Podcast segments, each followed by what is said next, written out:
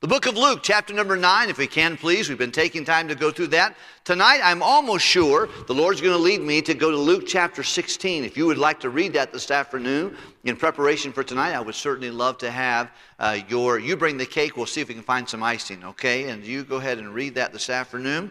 Luke chapter number 9, those we're continuing this passage of scripture. If you're here today and you're not sure if you died, you'd go to heaven. I remember having that same question in my own heart. Someone confronted me and said, John, do you know for sure when you die you're going to heaven? I did not know. And it's, it's, it's terrifying because you know that death is all around you and you need Jesus. You know, and I know that I'm a sinner. There's not a, there's not a priest, there's not a pastor, there's not a church, there's not a system, there's not a baptistry that can wash away your sin. Only, and you can't forgive your own sin. You'll have to get that done by someone who loves you. And the innocent Jesus died for you and I, the guilty. And he tells us that salvation is not in a program, it's in the person of Jesus Christ. It's not in you, it's not in me, it's in Christ. If you're here today, the Bible wants you to know that eternal life is yours for faith, trusting Jesus and Him alone. I don't want you to leave without that knowledge today. But most of my message today will be for those who have already accepted Christ as your Savior. Jesus has now chosen his disciples, and he's, he's now in the, in the last uh, year and a half of his ministry. He's going about doing things, and now they've learned enough. He sent them away. He sent them to do a job. How long they stay away, I don't know. But he does send them out. He says, Now I've shown you how to do it. I've chosen you. I've spent time with you. I've given myself to you. I've, I've demonstrated how to do this. Now it's your time to go. And I'm going to give you power and I'll give you authority. This is pre cross now, before Jesus went to the cross. He says, Now, those 12 disciples in particular, and probably some others besides them, he said, Now I'm going to tell you, I'm going to send you out two by two. And when, I, when you go out, you're going to go primarily to the Jewish people, to the household of Israel. I want you to go out and I want you to see them. Now, they were used to having prophets come their way. And he will tell them this is the second time that uh, the first time he'll do this, and he sent them out one time, and now he sent them a second time. He'll give them some admonition later. Luke chapter 9, verse number 1, it says, Then he called his disciples together and gave them power and what? Over all devils and cure diseases. Now, let me just say to you, my personal opinion, at the time that Jesus was walking the planet, Satan in his strategy had put as, men, as many demonic powers in that region of Israel that has ever been there before or since. I believe all his energy was trying to get to Jesus and to complicate his ministry prior to the cross. And so you read in the disciples, you'll read, excuse me, in the Gospels, he's having to cast out many demons. Because I think Satan understands he, he, his shelf life is very short. But he is serious about coming against Christ and his work. Now, he's still doing it today. He's the prince and power of the air. Well, you hear all kinds of things about exorcisms and, and horror movies and things of that nature. And I think the longer we get in society, the more that's going to become more obvious.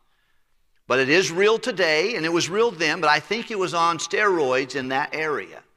Satan understood. He said, I, I, have got the Son of God there, and he created a tremendous amount of satanic opposition. And by the way, you and I, when we serve Jesus Christ, you're going to get some attention too. Where there's movement, there will be friction.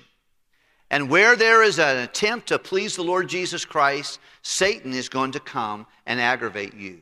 Say, Pastor, you're playing spooky stuff. I'm not telling you, I'm just telling you something I see from the scriptures, and quite frankly, I've experienced it a few times in my own life. So I don't have any satanic problems because you're not doing anything that's of any eternal significance. So I don't need to pray. Start serving Jesus, you'll feel, you'll feel the need to pray. Start a bus route, you'll say, I need help. Go to the mission field, you'll start praying. Do something for God, and you'll find out it's going to need elevated faith in God and His help. Because satanic activity will come your way. Jesus had it, but He gave them power and authority to overcome it. Continue on, we see here, He said unto them, Preach the gospel of the kingdom of God. That's what He's supposed to do. He said, Go out there and share the kingdom of Christ and he gave them ability to heal the sick. And that was really, once again, this is for the Jewish people. The Bible tells us in the book of 1 Corinthians the Jews required a sign. That means they needed miracles. They had the inside track that there a Messiah coming. And so, because of that, there were a lot of crackpot messiahs that were showing up and saying, I'm Jesus, I'm the Messiah, worship me, worship me. So, the way they would know he's really a Messiah, number one, they would be a predecessor, and that would be John the Baptist, and he had already come. Number two, they would be given supernatural ability, miracles. Not for you and I, the Gentiles, but for the Jews in particular. Matter of fact, Nicodemus, you might remember when he got saved in John chapter 3. He said, We know that you are a teacher come from God because no man can do these miracles that thou doest except God be with, unless you're God. The miracles remind, tell us, you're the real one. We know there's something you. And by the way, Jesus is in that way trying to complain, con- convey that to his disciples, especially. The masses were fickle, but he had to get into the hearts and minds of these, these apostles, these, ten, these 12 men. They had to get it. And most everything he did was to make sure that they get it. And by the way, God wants you to get it today. The more that you and I understand who he is and what he can do, and will diligently seek him, the more faith is worked out in our life and more is done for the kingdom of God. And more rewards are given for those who one day are faithfully serving him. So he's trying to get into their hearts. Well, he tells them here, and you'll just look at verse number three, it says, And he said unto them, Take nothing for your journey. And this time, he said, Don't, don't take a backpack. Don't take staves or scrip. Don't take, don't take some, uh, money with you. Neither bread nor money, neither two coats apiece. Just take the coat you have in your back and go out. And whatsoever house you enter to, stay there, abide. And thence depart. Then leave when it's time to go. And whosoever will not receive you, go out of the city, shake off their very dust of your feet for a testimony against them. If they won't receive you, don't worry about it. Go to the next place. And they departed and they went through the towns preaching the gospel and healing everywhere. Well, he gave them this, and this time he says, Look, don't even, don't take money. Don't take a backpack. Just, you've got two coats. Just leave one of them back and just take one. And go out there for this time. And how long it was, we don't know. He said, I want you just to trust me. And the Bible tells us in Luke chapter 22 that when they went out, not a one of them came back and said, I did, I went hungry. I didn't have what I needed. Goes, You lack nothing.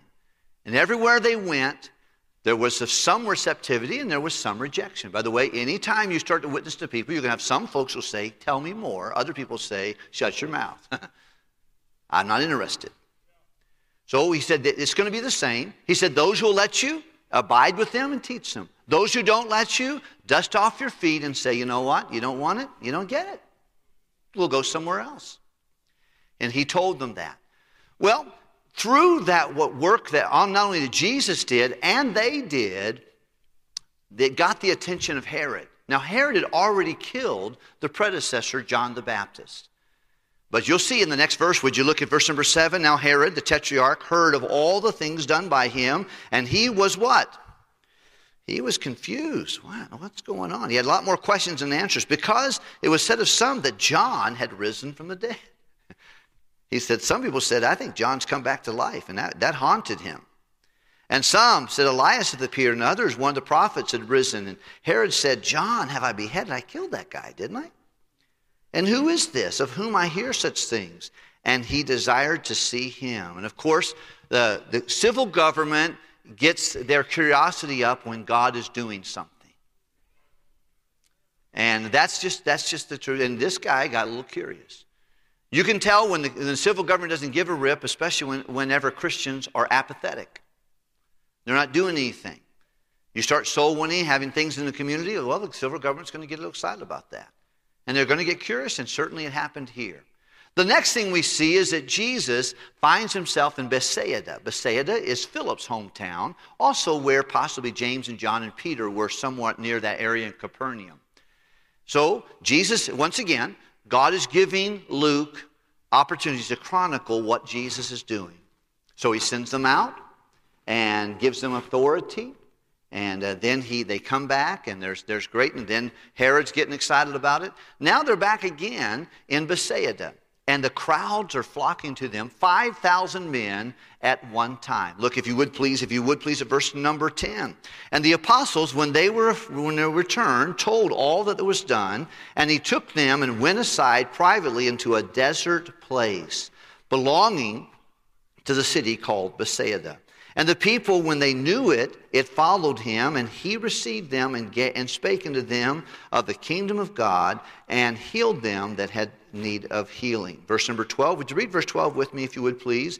And when the day began to wear away, and said unto him, Send the multitude away, that they may go into the towns and the countries round about, lodge, and get victuals Okay, and uh, especially at this time of the year, I was a school teacher for 11 years, and I, this is one of my life verses in May send the multitudes away. Let them go home. Let them go away for the summer. Don't, no, no, we don't need summer school. Thank you, let's go. Uh, they, they, there is 5,000 men. There's a lots of crowd control. Jesus is preaching. It's coming up toward the end of the night, and, and the disciples said, Hey, Jesus, I mean, you're doing a great job preaching, but uh, these guys need to get home. It's getting late. We got to find some place to stay tonight. They got to get something to eat. And he said, I think we need to send them away. And Jesus said, Well, let's feed them. And boy, that threw him into a tizzy. Feed them. How could we feed them? And of course, we had this particular story mentioned all four of the Gospels. It's one of the only things, apart from the crucifixion and the resurrection, that's in Matthew, Mark, Luke, and John. And that is that Jesus fed 5,000 people at one time. John chapter 6 gives us a little more intricacies about that. It tells about Andrew finding the little boy and bringing him to Jesus, and Philip going crazy thinking of his iPhone and checking all the things that he'd have, how much money he would have to have. All that's in, in another, but this one just said all they had was five little, it'd be like the size of a hamburger bun. Five little hamburger buns and two little fishes he goes, That's all we got, Jesus. He said, That's all I need. I don't even need that. He could do fish and chips, boom, and it would happen right there. He didn't even need he didn't even need that, but he goes, I'll take that. That'll be fine. And it was a notable miracle that for forever people talked about. And we're still talking about it 2,000 years later. How he fed everybody. You know, it's a wonderful thing as I think about the story, I think about this. Notice the Bible tells us, and Luke made sure we know it was a desert place. As I read that this week, I thought to myself, I know some of our dear people are going through desert places. I don't know who you are. You, you, you've gotten ready, you've come, and everybody looks so great today. And I can't tell what's going on behind those brown or blue eyes or hazel eyes that you have. Some of you, you're clicking on all cylinders. It's a good day to be you. For some of you, it's not. You're in a desert place, you're in hard times. And I'm sorry. But Let me just tell you something about your good God. He is able to provide what you need in desert places. When something looks absolutely impossible, that can't happen. You're, we're in trouble. We got, we got too many things. It's not, not possible. Let me tell you, when God steps in, He's the great equalizer. And He can meet you in moments of difficulty, discouragement, loneliness, financial challenges, emotional challenges, mental struggles, rejection from family, disappointment regarding the kids and the grandkids and maybe the, the grandparents or whatever, God loves you and He can provide your help in desert places. Don't lose sight of God's ability in times of difficulty. He loves you. Well, Jesus fed the 5,000. It was miraculous, and people were talking all about it. Look, if you would please, in the end of verse number 17. And they did all eat and were all filled and were taken of the fragments that remain up. How many baskets? 12 baskets. Some people believe that uh, maybe 12 baskets for each of the disciples who worked so hard that day, they got to take 12 a basket home. I don't know for sure. They were back in their hometown, so that might have been the case. I kind of think that probably the little boy is the one who got to take it home. Could you imagine what he did when he came home and said, Mom, look what God did with my lunch? You know, Andrew, get in here. Let's go. Peter, James, John, yep, yep, yep. And Judas, give it up, you know. oh, 12 baskets full. His mother probably said, Man, I, that, God took a little bit and made a bunch. And, you know, that I find that's what God is. He's the kind of God who can take our little and make it much. Give him a little faith, you'll find he's got great ability. When you're in a difficult time or a desert place, can I encourage you? Trust God and keep going. Trust God and keep working. Keep looking to Him. He is more than able to do exceedingly abundantly of all we'd ask or think. There's nothing wrong with being discouraged. There's something wrong with staying that way. Especially if you're a child of God. He knows, he knows you, He knows your name, He knows your situation. You can love Him and trust Him. And here we find that. Let's now, here's the, here's the crux of the message, and we've got all but nine minutes to talk about it. Here we go. You ready? Verse 18. And it came to pass, as he was alone praying, the disciples were with him. Here is the fourth of seven times in the book of Luke where Jesus gets aside and it shows his humanity and his need for prayer. How many think you need prayer too? We need to get alone with the Lord. We see Jesus, he said four times. It's the fourth of, he'll do it three other times that Luke will document. This is the fourth time that he'll just stop and say, you know what, I got to get alone. And he took his disciples and he prayed, individually and corporately. The Bible says that while he was praying, the disciples being with him, he asked them and saying, Whom do people say that I am? What's the opinion out there of who I am? Once again, this is maybe close to two years into his ministry. And he looks into the disciples' eyes and he says, Guys, what's the word on the street? Who do people say I am? Somebody says, Well, I think you're maybe John the Baptist reincarnated. So they can see what it says, verse number 19. And he answered and said, John the Baptist? Some say that. Elias, Elijah, coming back to life. Others say. One says you're one of the old prophets, is risen again. And of course, in the book of Matthew, it'll say Jeremiah. Maybe you're Jeremiah, come back to life. And then verse 20, would you look at it if you would please and read out loud with me? Verse number 20, everybody. Read it so loud the person next to you wakes up, okay? Here we go. You ready? He said unto them, and Peter answered, said, he said, Okay, that's the news on the street. Who do you think I am? And Peter answered for all the other guys and said, You know who I think you are? I think you're the Christ of God. I think you're the Messiah. And of course, you'll see in Matthew chapter 16, you can see a parallel verse here. You'll see that Jesus says to Peter, Peter, flesh and blood didn't tell you that. That was done supernaturally. The Holy Spirit of God is convincing you. By the way, everyone who gets saved, no one gets saved because of flesh and blood. You get saved because the Holy Spirit of God brings conviction of sin and of righteousness we need in Jesus Christ. Boy, I wish I could save people. I wish I could win the lost, but I, you know what my job is to do? Give the truth. That's my failure, and that's your failure. If we gave the truth more often, more people would get saved.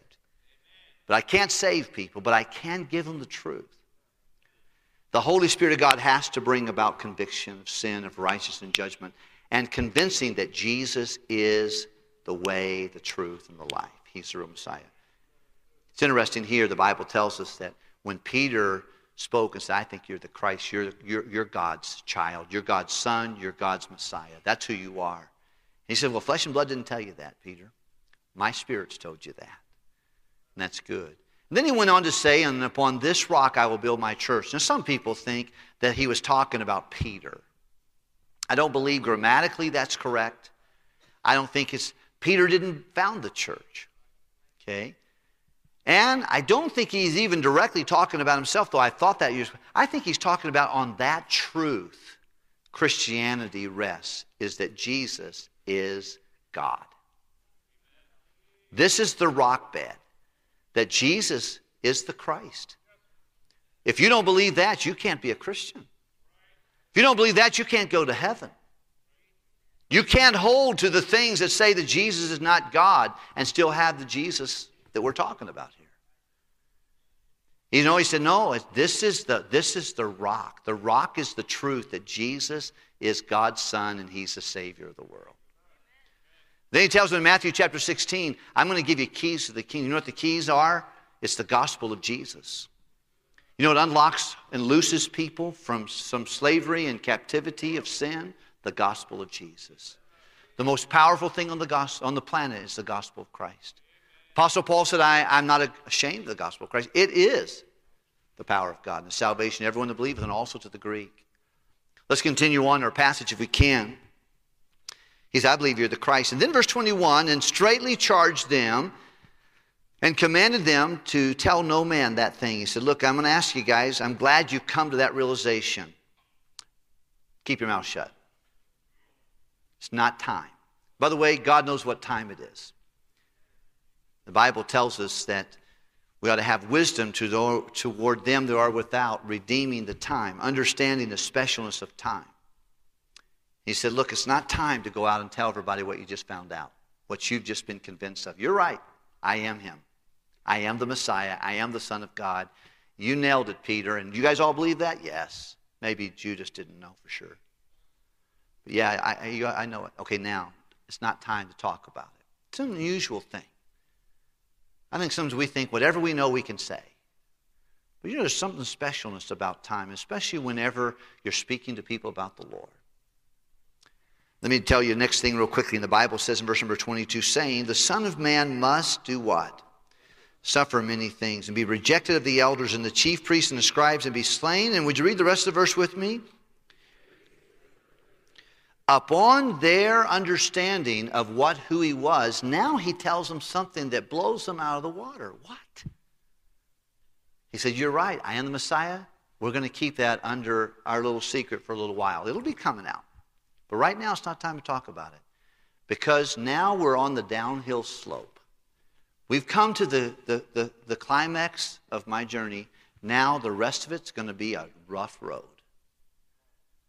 The rest of our time is going to be tough because we're going to be rejected of the, key, of the priest, the elders. They're going to kill me. But I'm coming back after three days. But you know, the Bible says they didn't, they didn't see it. They couldn't figure that out. That was that went. Uh, they thought, oh, he's the Messiah. We're going to get rid of the Roman rule. This, oh, we're going to, Twelve of us will all sit beside him. We'll be rulers and we'll get the kingdom set up. He says, no, no, no. Now that you know this, there's going to be a challenging time now.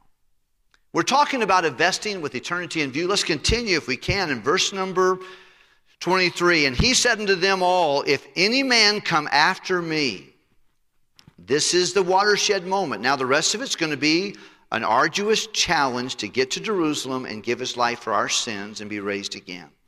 He says, So, if any man will come after me, let him deny himself, take up his cross. The word cross there is the first time it's mentioned in the book of Luke, right there. Take up your cross. And cross was not something, a little cute little thing you wore around your neck. It was an instrument of torture. They all understood that. Matter of fact, when Jesus said in John, I must be lifted up, it wasn't like, oh, let's lift him up and we'll all just worship him. No, it's like, get on a cross? You got to be on a cross? You got to be crucified? The Roman loved to keep people in fear by crucifixion publicly, naked, beaten, bludgeoned, hanging up on a cross. He said, You want to you wanna go against this? Try that. That's what, we're gonna, that's what you have in your future. They would use it as a, as a way of control. And Jesus said, That's what's going to happen to me. And they said, No, that can't happen to you. But he said, Look, if you are with me, you've got to do three things to invest in eternity. Number one, and we still need to invest today. We, number one, we need to deny ourselves. Can't have it your way and my way if we're going to please the Lord. If you're going to serve Christ, you're going to have to decide, you know what? I gotta, I gotta, I can't live in my comfort zone.